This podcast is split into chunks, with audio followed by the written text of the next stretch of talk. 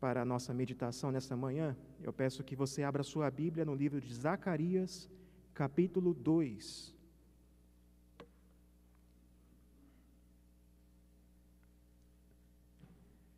Zacarias capítulo 2. Eu peço que você deixe sua Bíblia aberta. Vamos ler primeiro os versículos 1 a 5 e mais tarde leremos o restante do capítulo. Zacarias capítulo 2, a sua terceira visão.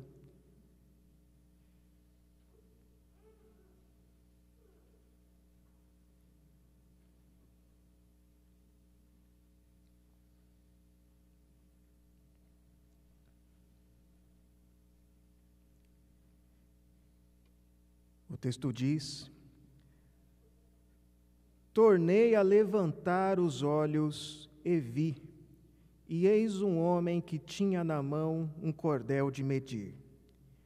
Então perguntei: Para onde vais tu? Ele me respondeu: Medir Jerusalém para ver qual é a sua largura e o seu comprimento. Eis que saiu o anjo que falava comigo e outro anjo lhe saiu ao encontro e lhe disse: Corre, fala a este jovem: Jerusalém será habitada como as aldeias sem muros, por causa da multidão de homens e animais que haverá nela. Pois eu lhe serei, diz o Senhor, um muro de fogo em redor, e eu mesmo serei no meio dela, a sua glória. Amém. Meus irmãos, há algum tempo atrás, na época em que a pandemia de Covid-19 estava numa fase mais aguda, houve uma discussão na praça pública, nas mídias, na política, até mesmo nos tribunais de justiça, a respeito da igreja. Naquele tempo onde os serviços mais essenciais é que estavam permitidos a funcionar e todos os outros serviços estavam paralisados, a grande discussão que havia na praça pública era esta: a igreja é ou não é um serviço essencial? E houve governadores e até mesmo o presidente que decretou que a igreja é um serviço essencial. E houveram jornalistas e pessoas públicas e juízes dizendo que a igreja não é essencial. E a discussão, a princípio, era apenas para efeitos de políticas de saúde. Não dizia respeito inicialmente à própria natureza da igreja, e por isso você pode ter a posição que você quiser com relação a isso, não é o ponto aqui. Mas em algum momento essa discussão começou a extrapolar a questão da, da, da questão de saúde pública e começou a envolver a própria natureza da igreja em si. Na mídia, muita gente começou a debater a, a, importância da igreja. Muitos cristãos, por exemplo, se posicionaram dizendo coisas do tipo: a igreja é essencial porque a igreja presta serviços comunitários, porque a igreja dá assistência psicológica às pessoas, porque a igreja ajuda e ela é necessária para a sociedade.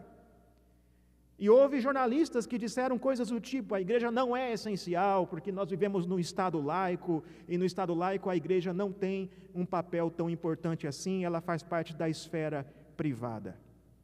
E teve até mesmo uma figura pública, um político aí, que disse: não precisa de igreja, dá para orar em casa.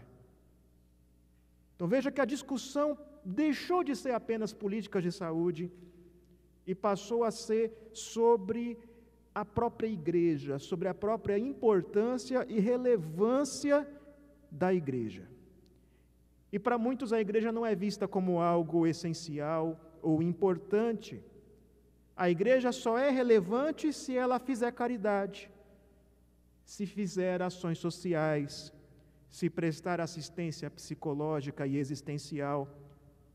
No mais é irrelevante. Num Estado laico, para muitos, a igreja não pode ter voz. Na academia, nas ciências, na cultura, nós cristãos somos muitas vezes persona não grata, não somos bem-vindos ali. Pela métrica do mundo, nós não somos essenciais. O ponto aqui é que muitas vezes nós medimos a igreja utilizando as nossas métricas humanas. Muitas vezes nós ansiamos por ver a igreja crescer e para medir então a saúde da igreja, a vitalidade da igreja, nós usamos a métrica do crescimento numérico. Se a igreja está crescendo, se vem muito visitante, então ela está saudável. E se a igreja não cresce, temos algum problema. Ou então medimos a igreja pela tal da relevância. Se a igreja influencia a sociedade, se ela faz ação social, se ela discute sobre os temas do momento. Um tempo atrás ouvi na internet alguém dizendo: a igreja precisa falar sobre racismo, precisa falar sobre LGBT, precisa falar sobre isso e sobre aquilo. Se ela interage com a cultura, ela é relevante. Mas se ela tão somente prega o evangelho, isso não é suficiente. Muitas vezes vem um desigrejado, alguém que diz: Eu não preciso de igreja para ser crente, porque eu vou na igreja e lá só tem pessoas hipócritas, não preciso de instituição, eu posso buscar a Deus da minha própria maneira. E já disseram muitas vezes que para a pessoa que diz que a igreja está cheia de hipócritas, a resposta é: cabe mais um. Sempre cabe mais um. Cada um quer medir a igreja do seu jeito, segundo a sua própria métrica. E se nós formos levar as nossas métricas humanas para medir a igreja, nós estamos em maus lençóis. Se nós levarmos em conta as pesquisas, por exemplo, as pesquisas sociológicas, elas não são nada animadoras. Uma pesquisa feita pela Lifeway nos Estados Unidos em 2017 mostrou que 85% dos evangélicos americanos não sustentam crenças básicas do cristianismo, como a inerrância da Bíblia e a necessidade do evangelho para a salvação. 85% dos evangélicos americanos não sustentam crenças que são as crenças básicas do que é ser evangélico. E quando nós olhamos para essas pesquisas e olhamos para a realidade da igreja segundo as nossas métricas, nós podemos ficar pessimistas com relação à realidade da igreja. Mas será que essa é a melhor métrica, é a melhor maneira de medir a igreja? O profeta Zacarias viveu num tempo em que a realidade do povo de Deus era bem difícil. Ele estava entre aqueles que voltaram para Jerusalém para poder restaurar a cidade. Jerusalém, que era a cidade de Davi, que é o lugar que Deus escolheu para fazer habitar o seu nome, que era o centro da vida religiosa do povo de Deus, mas que foi destruída por Nabucodonosor. E agora estava sendo reconstruída. Mas o povo que estava reedificando a cidade era um povo pequeno, fraco, um povo dominado politicamente, um povo cercado de inimigos e oposição de todos os lados, e que se enfraquecia e que se desanimava diante das dificuldades. Diante dessa realidade desalentadora em comparação com o passado, era tentador pensar que talvez Jerusalém não fosse tão importante assim. Talvez Jerusalém não fosse assim tão essencial. Talvez o melhor a se fazer fosse cada um cuidar da sua vida, construir as próprias casas apaineladas e deixar a cidade e o templo de lado. E foi isso que aconteceu quando você vê o livro de Esdras, os capítulos 4 e 5. Ali nos mostra que, diante de uma oposição ferrenha e de uma ordem vinda do imperador, para a interrupção dos trabalhos de construção. O povo interrompeu as obras da cidade do templo até o segundo ano de Dario. E o que você vê no capítulo 1 de Zacarias é que foi no segundo ano de Dario que ele recebeu a sua primeira visão. E esse é o contexto das visões de Zacarias, que foi contemporâneo do profeta Ageu que trouxe as suas visões, que pregou a sua mensagem num tempo em que o povo deixou a construção do templo e passou a cuidar cada um de sua própria vida. Começaram a pensar que talvez a cidade que Deus escolheu para fazer habitar o seu nome já não fosse mais tão importante assim. E foi nesse tempo que Zacarias recebeu essa visão, onde Jerusalém é medida não aos olhos dos homens, não segundo a nossa métrica, mas segundo a medida do próprio Deus. O fato é que Jerusalém era importante, sim, e os profetas fizeram questão de destacar isso. O mesmo Isaías, que pregou que haveria juízo sobre Judá e sobre Jerusalém, chamou Jerusalém de cidade santa, lá no capítulo 52. E isso porque Jerusalém apontava para realidades futuras.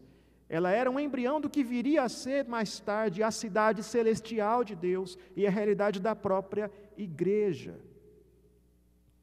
Como disse o autor de Hebreus, Jerusalém apontava para a cidade que tem fundamentos, cujo Deus é o arquiteto e edificador. Hebreus capítulo 11, versículo 10. Jerusalém apontava para a igreja, porque o autor de Hebreus disse no capítulo 12, versículo 22, que os cristãos chegaram ao Monte Sião e à cidade do Deus vivo. Nós que estamos em Cristo, nós estamos na cidade do Deus vivo, que é a igreja. Jerusalém é a semente da igreja, o lugar onde Deus habita. E o que nós temos aqui nesse texto é o que Deus diz sobre a igreja. O que Deus diz sobre a igreja. Em primeiro lugar, o que vemos aqui é que quem pode nos dar a medida certa da igreja é o próprio Deus. É Deus quem mede a igreja o único que pode nos falar a respeito da realidade da igreja, não apenas o que ela é hoje, mas o que ela virá a ser, segundo o propósito de Deus, é o seu edificador, o seu construtor, o Senhor Jesus Cristo.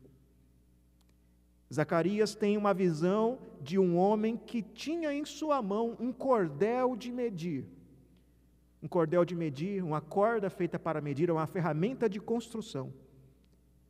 E Zacarias pergunta para esse homem para onde ele vai, e ele diz que ele vai medir Jerusalém, conhecer o seu comprimento, a sua largura. Então esse anjo, esse homem que Zacarias estava vendo, ele sai de cena e vem um outro ao seu encontro e lhe diz para dizer certas coisas ao jovem Zacarias.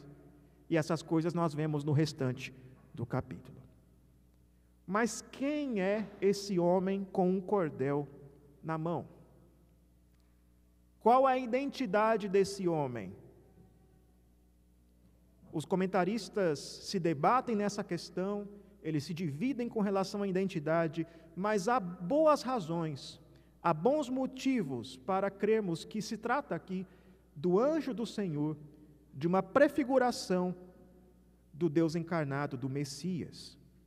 Que razões nós temos para crer nisso?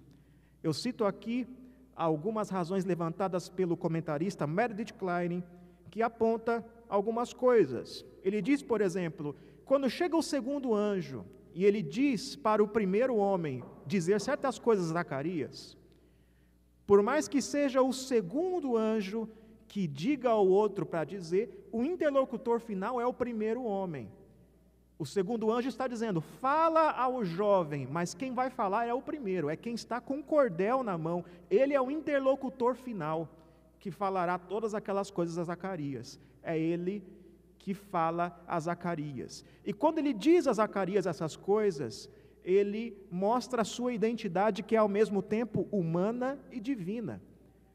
Zacarias identifica ele como um homem mas em vários momentos ele identifica a si mesmo como eu, o Senhor, eu, o próprio Deus. Ele se identifica com o próprio Deus que fala. Mas ao mesmo tempo que ele se identifica com Deus, com Yahvé, ele também mostra que é uma pessoa distinta, é uma pessoa diferente.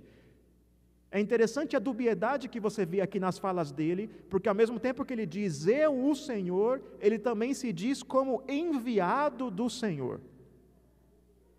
Veja aí no capítulo, pelo menos duas vezes ele diz: Vocês verão, todos saberão que eu sou enviado do Senhor. Ele é o Senhor, mas também é enviado do Senhor. E ele faz o que somente Deus pode fazer.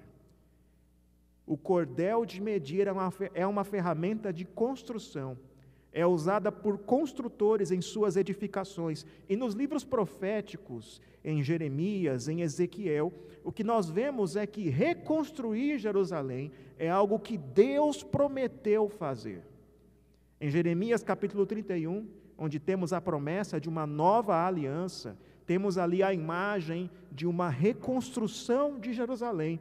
E lá no capítulo 31, versículo 39 de Jeremias, nós temos ali aparecendo essa mesma ferramenta, um cordel de medição. Faz parte das ferramentas que Deus usará para reconstruir Jerusalém. E lá em Ezequiel, no livro de Ezequiel, dos capítulos 40 a 48, em vários momentos você vê o anjo do Senhor, o mesmo personagem, segurando esse mesmo cordel de medição para reconstruir Jerusalém. Em outras palavras, é Jesus, o homem divino, aquele que foi enviado por Deus para cumprir a sua obra, para reconstruir a igreja, é Ele que pode dar a medida correta de Jerusalém, da sua edificação, do seu templo, porque é Ele que vai edificar a igreja. Ele é o construtor, Ele é o arquiteto. Por meio de Cristo foi criado todo o universo, toda a criação, todas as coisas foram criadas por intermédio dele. E ele também é o fundador da igreja, o edificador da igreja. Ele é aquele que conhece muito bem a sua igreja. Lembre-se de Apocalipse, das cartas às sete igrejas, ele sempre diz que ele conhece a sua igreja e só ele pode dar a medida certa. Só ele pode nos mostrar a verdadeira realidade da igreja. E qual é a realidade da igreja? Qual é a medida da igreja? E você vê aqui que esse homem mede Jerusalém, então o outro anjo diz para ele: Fala ao jovem, diz a ele a resposta, e ele diz. E a resposta a respeito da medida da igreja, da medida de Jerusalém, é que ela será uma cidade sem muros. Ela vai ser habitada por uma grande multidão. E o próprio Deus, o Senhor, será como um muro de fogo em seu redor e será também a sua glória. A igreja de Deus é como uma cidade sem muros, como uma aldeia sem muros. A igreja é uma cidade sem fronteiras, sem limites. A igreja é aberta para pessoas de todos os povos, de todas as nações, para todos aqueles que desejam servir a Deus. Nós vemos essa realidade no Novo Testamento, tanto judeus como gentios são bem-vindos no seio da igreja para adorarem juntos ao mesmo Senhor. Nós vemos essa realidade lá em Apocalipse capítulo 11, versículos 1 e 2, onde nós temos ali a ordem dada a João para que ele meça a cidade santa, para que meça o templo, o santuário de Deus, e é dito para ele: não meça o pátio dos gentios, o pátio exterior que é dos gentios não meça porque é sem medida. Os gentios tomarão conta desse lugar. O número de povos que se aproximarão do santuário de Deus é tão grande que nem se pode contar. Nós somos a igreja e muitas vezes nós temos uma cultura diferente do mundo, não é? Nós temos costumes diferentes, nós temos até mesmo um jeito de falar diferente, o tal do evangeliquez. Nós usamos palavras que ninguém mais entende, palavras como varão, varoa. Ninguém mais entende isso, graça e paz. Mas mesmo que nós tenhamos nossas características próprias, nós somos uma cidade sem muros. Nós somos abertos para qualquer um que queira vir e adorar o Senhor. Como disse um comentarista, e eu cito aqui ele, ele diz: a igreja é aberta para todos os que quiserem vir, acolhedora de todos os que a buscam. A igreja deve acolher até mesmo aqueles que pensam que não são bem-vindos em nosso meio. Tem muita gente que acha que se vier aqui vai ser apedrejado, não é? Mas até mesmo esses, até mesmo os pecadores mais notórios, até mesmo eles devem ser bem recebidos e acolhidos em nosso meio. A igreja não tem um público-alvo específico. Existem, infelizmente, por aí muitas igrejas que focam no determinado público-alvo.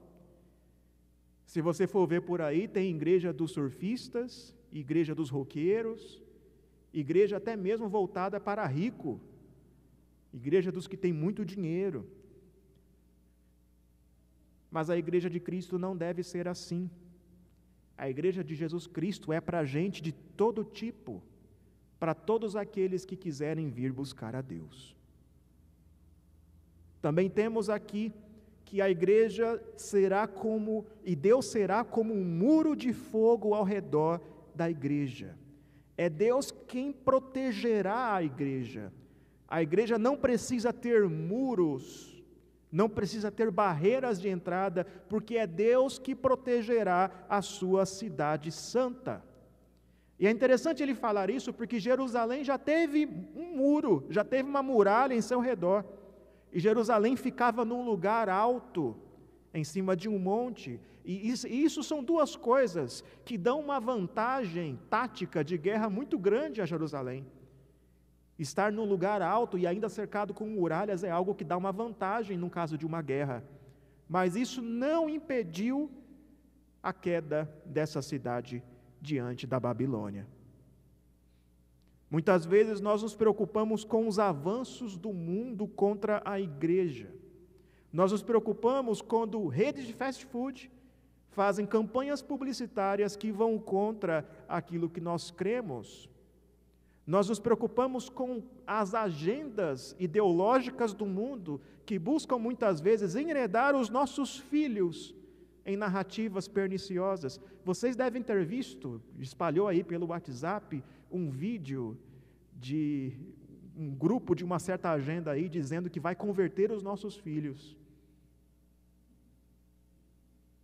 E nós ficamos, olhamos para isso e nós nos preocupamos, nos preocupamos com os influenciadores da internet que atraem os nossos filhos, que tentam nos prender em narrativas, que tentam nos levar para outras religiões, que criticam a nossa fé.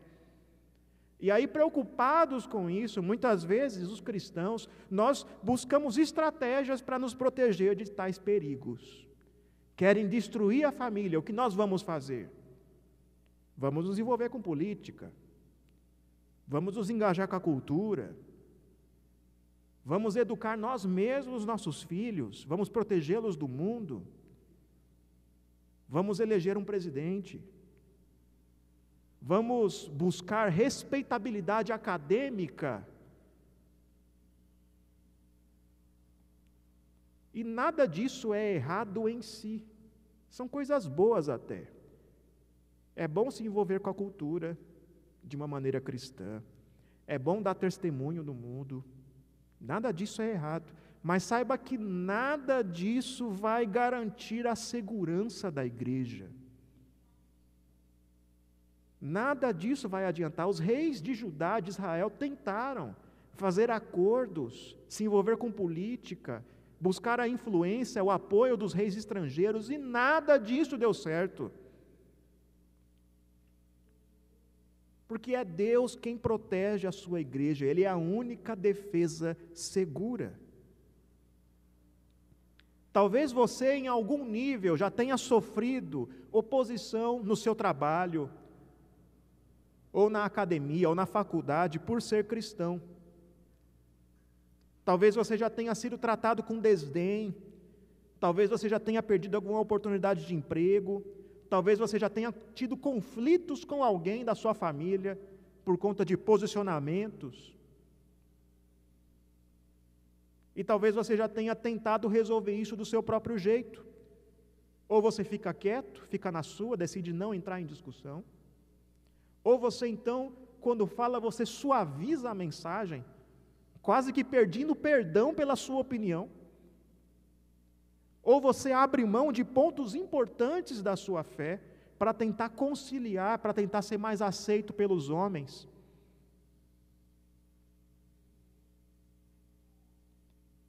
Essas estratégias são todas furadas. Nada disso funciona. Nada disso pode proteger ou livrar o povo de Deus dos ataques deste mundo. Recentemente teve um teólogo por aí que lançou até um livro a respeito, dizendo que o mundo já é progressista, que o mundo já é secular, que o mundo já é pós-moderno, que não adianta a gente lutar mais contra isso e que nós cristãos agora devemos entender e até mesmo nos tornar um pouco assim, para quem sabe depois trazer de volta. Então ele tenta conciliar a mensagem, tenta suavizar a mensagem, falar de um jeito que seja mais aceitável. E quantas vezes você já, você já não fez isso? Alguém pergunta para você o que, que você pensa sobre essa questão, sobre a agenda gay, sobre a agenda LGBT. E aí você fica, é, é. E não diz. O que você deve fazer é testemunhar com coragem a respeito da sua fé. O que você deve fazer é orar com fervor, esperando pela defesa que vem da parte de Deus. E pode ser que nós sejamos perseguidos. Pode ser que isso aconteça. E se acontecer, devemos confiar que Deus cuidará de nós em meio à perseguição. E o Senhor também será, vemos aqui, a glória da igreja. A coisa em que mais nos gloriaremos, a coisa mais valiosa da igreja é a presença de Deus no seu meio. Deus estará habitando, Ele habita na igreja, Jesus veio morar conosco, o Espírito Santo habita na igreja, e essa é a coisa mais importante na qual nós devemos nos gloriar. E às vezes nós nos gloriamos e damos valor a coisas muito menos importantes. Nós damos valor, nós nos orgulhamos como igreja por coisas tão pouco valiosas. Há muitas igrejas que se gloriam no seu crescimento numérico. Nós seguimos uma estratégia e deu certo, e a igreja está crescendo. E outros, outras igrejas se gloriam na sua estrutura, no conforto que ela pode oferecer dentro dos seus prédios. Ou mesmo há igrejas que se gloriam na excelência de sua música, de sua parte musical. Aqui nós temos excelentes músicos. Ou temos um excelente pregador que fala muito bem.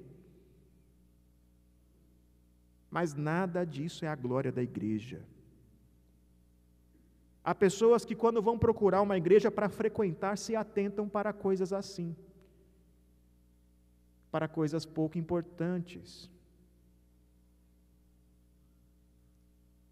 Será que lá tem uma programação para os meus filhos? Será que o pregador fala de um jeito muito monótono? Ou ele prega bem? Será que a música é animada, a liturgia é avivada? Quando nós queremos saber de uma igreja que não conhecemos, a pergunta que nós fazemos muitas vezes são estas, né? Quantos membros ela tem? Qual é a frequência dos cultos? Mas a pergunta que nós deveríamos fazer, diz um comentarista, são estas: Deus está presente em Sua igreja, Ele é a Sua glória. A palavra de Deus está sendo pregada fielmente. Eles confiam no poder do Evangelho e tão somente no poder do Evangelho para o seu crescimento e o seu desenvolvimento. Se Deus está presente na igreja, isso é o que importa, isso basta. E o que fazer então diante disso? Nós vimos que Deus é quem tem a palavra última a respeito da realidade da igreja. Jesus é o construtor da igreja, ele mediu a igreja e sabe qual é a sua realidade final. Nós vimos que a igreja é uma cidade sem muros, aberta a todos aqueles que desejam buscar a Deus, que a igreja é protegida por Deus. Nós não devemos temer os ataques do inimigo, os ataques do mundo, não devemos buscar estratégias furadas de sobrevivência. Nós vemos que Deus é a glória da igreja, que Deus habita na igreja, isso é o mais importante, mas o que nós fazemos diante disso? É disso que se tratam os versículos 6 a 13. Enquanto nos versículos 1 a 5 nós temos a visão, nos versículos 6 a 13 nós temos aqui a exortação. Nós temos a aplicação dessa visão para o povo de Deus na forma de três imperativos, de três ordens. Vamos ler o texto. O texto diz: E, e, fugi agora da terra do norte, diz o Senhor, porque vos espalhei como os quatro ventos do céu, diz o Senhor. E, salva-te, ó Sião, tu que habitas com a filha da Babilônia, pois assim diz o Senhor dos exércitos: para obter ele a glória, enviou-me às nações que vos despojaram, porque aquele que tocar em vós toca na menina do seu olho. Porque eis aí agitarei a mão contra eles, e eles virão a ser presa, a presa daqueles que os serviram. Assim saberei vós que o Senhor dos exércitos é quem me enviou. Canta e exulta, ó filha de Sião, porque eis que venho e habitarei no meio de ti, diz o Senhor. Naquele dia muitas nações se ajuntarão ao Senhor e serão meu povo. Habitarei no meio de ti, e saberás que o Senhor dos exércitos é quem me enviou a ti. Então o Senhor herdará a Judá como sua porção na terra santa, e de novo escolherá a Jerusalém. Cale-se toda a carne diante do Senhor, porque ele se levantou da sua santa morada. Então, nós temos aqui nessa exortação três ordens, três convites ao povo de Deus. E a primeira ordem aqui é congregar, versículos 6 a 9. A exortação começa aqui com um chamado a todos aqueles judeus que ainda se encontravam na Babilônia, que ainda estavam espalhados pelo império, que fujam da Babilônia e retornem a Sião. E a razão para isso é que o Messias, o enviado do Senhor, ele foi enviado para conquistar as nações, para trazer o juízo do Senhor sobre as nações, para ser o agente do juízo de Deus. Muitos judeus ainda viviam na Babilônia, mesmo após alguns terem retornado para Jerusalém. Muitos ainda viviam na terra dos caldeus, espalhados pelo Império Persa. Muitos judeus ainda viviam a vida confortável que conseguiram obter durante esse tempo de exílio. Mas Deus prometeu que iria castigar os caldeus pelo mal que fizeram a Judá, e o momento desse castigo estava próximo. O juízo viria e o povo de Deus deveria retornar o mais rápido possível para o lugar onde há salvação. E há uma aplicação para nós aqui. Os filhos de Deus são chamados a buscar refúgio em meio ao povo de Deus. Eles são chamados a ouvir a mensagem de salvação que é pregada na cidade de Deus. O mundo está sob o juízo divino e a salvação nós podemos encontrar no seio da igreja. Não é que a igreja salva, a igreja não salva por si só. Ser parte da igreja visível não salva ninguém mas é na igreja que a salvação é pregada. É na igreja que é pregada a mensagem de que você pode ser perdoado dos seus pecados, ser salvo pela obra redentora de Jesus Cristo. E quando Deus salva você, Ele te coloca em comunhão com Ele mesmo e com os outros redimidos. E você é separado, e você é santificado, e você passa a fazer parte dessa construção de Deus, que é o seu povo. A igreja é tão essencial para a obra de salvação que nós podemos afirmar, juntamente com os pais da igreja, juntamente com Cipriano, que não há salvação fora da igreja. Não há como ser um crente saudável, um crente que cresce em santidade, que tem comunhão com Deus e com seus irmãos, conforme a Bíblia prescreve, sem a igreja.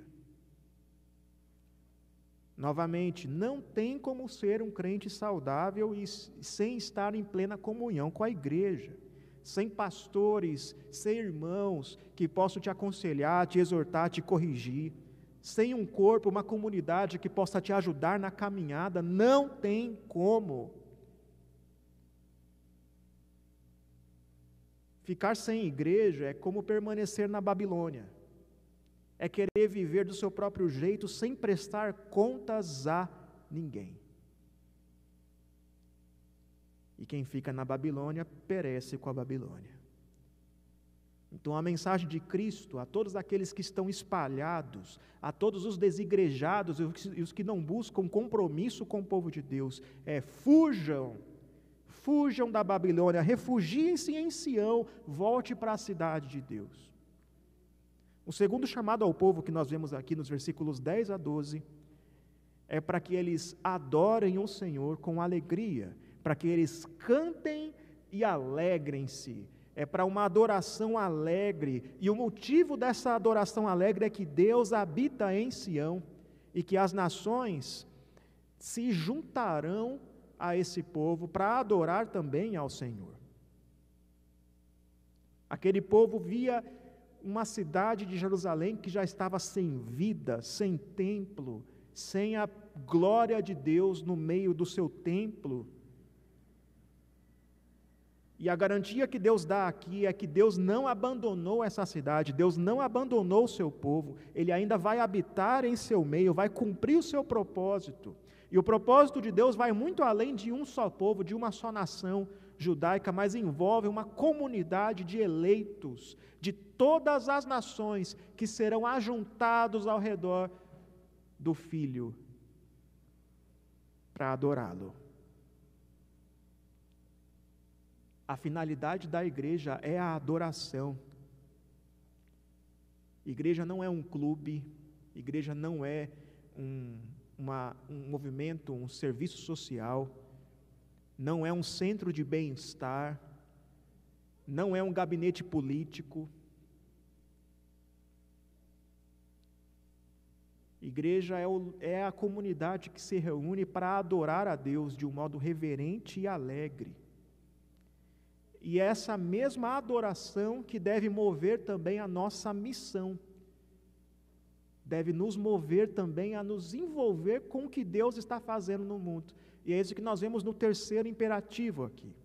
O terceiro imperativo, no versículo 13, você vê, é: cale-se. É cale-se toda a carne, todos os seres humanos se calem diante do Senhor. É também um chamado à adoração, só que agora é dirigido a todos os povos. Enquanto antes você tinha cante, rejubile-se, filha de Sião, filhos de Sião, agora você tem toda a carne, todo mundo. Cale-se diante do Senhor. Todos são chamados a adorar o Senhor, porque Ele cumprirá em breve o seu propósito, porque Ele veio, porque Jesus Cristo se encarnou e morreu por nós, e agora é exaltado no céu, e Ele é digno de nossa adoração. O pastor batista John Piper disse num dos seus livros que a adoração é que move a missão de Deus. Muitas vezes o que nos motiva a pregar o Evangelho para alguém é a vontade de ver a pessoa se convertendo e indo para o céu, não é? Nós pregamos porque queremos o bem dos nossos queridos. Mas não é isso que deve mover a missão de Deus, que deve mover-nos a missões.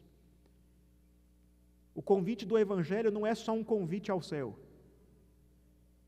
é um convite à adoração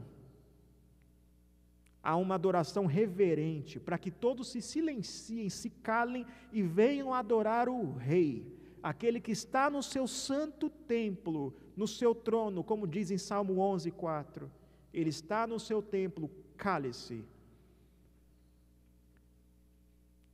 Diante do servo que agora é exaltado, como em Isaías 52, 15. Diante dele todos adorem reverentemente porque o Rei veio, porque ele venceu Satanás, porque ele nos tirou do reino das trevas pelo seu sacrifício, pela sua intercessão, e tudo para que fique visível, para que fique notório, para que todos saibam que ele é o enviado do Senhor, como diz aí nos versículos 9 e versículo 11, para que todos saibam que ele é o Cristo. E esse Cristo tem todo o senhorio e ele deve ser adorado. E é isso que nos move a nos envolver com a obra de Deus, a proclamar o seu evangelho e a chamar pessoas para que venham também adorar o Senhor.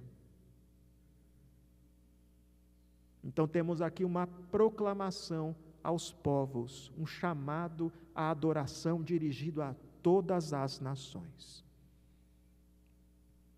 Então, o que Deus diz sobre a igreja? O que Deus diz sobre a igreja, meus irmãos? É Deus quem mede a igreja. A realidade da igreja é gloriosa, ela é protegida por Deus, ela é refúgio dos pecadores, ela é a habitação de Deus, ela é herança de Deus. E isso não segundo a nossa métrica humana, que só enxerga a utilidade da igreja, que só mede a igreja segundo os números, ou segundo o utilitarismo, segundo aquilo que ela faz na sociedade. Essa não é a métrica humana, mas a métrica de Deus. É isso que a igreja será, a construção gloriosa e eterna de Deus. E isso deve mover você a se envolver com o que Deus está fazendo. Não ter a igreja como uma instituição que está ali para me servir, para me dar conforto, para fazer aquilo que eu quero, que seja do meu jeito, que sirva a minha agenda, que tenha a minha cara. Há coisas muito mais importantes que isso. O que temos aqui é, é, é, diante dessa realidade do que a igreja é, você é chamado a não apenas reclamar, mas a congregar, a adorar, a proclamar o evangelho do reino. A igreja é importante, ela é essencial. Envolva-se. Ela é importante porque Deus diz que ela é. Que Deus abençoe a sua igreja, que Deus nos dê cada vez mais ânimo, motivados pelo Evangelho, a nos envolver com o que Deus está fazendo no mundo, a nos envolver com missões, a nos envolver com a proclamação do Evangelho, motivados pela graça de Deus. Que Deus nos abençoe. Amém.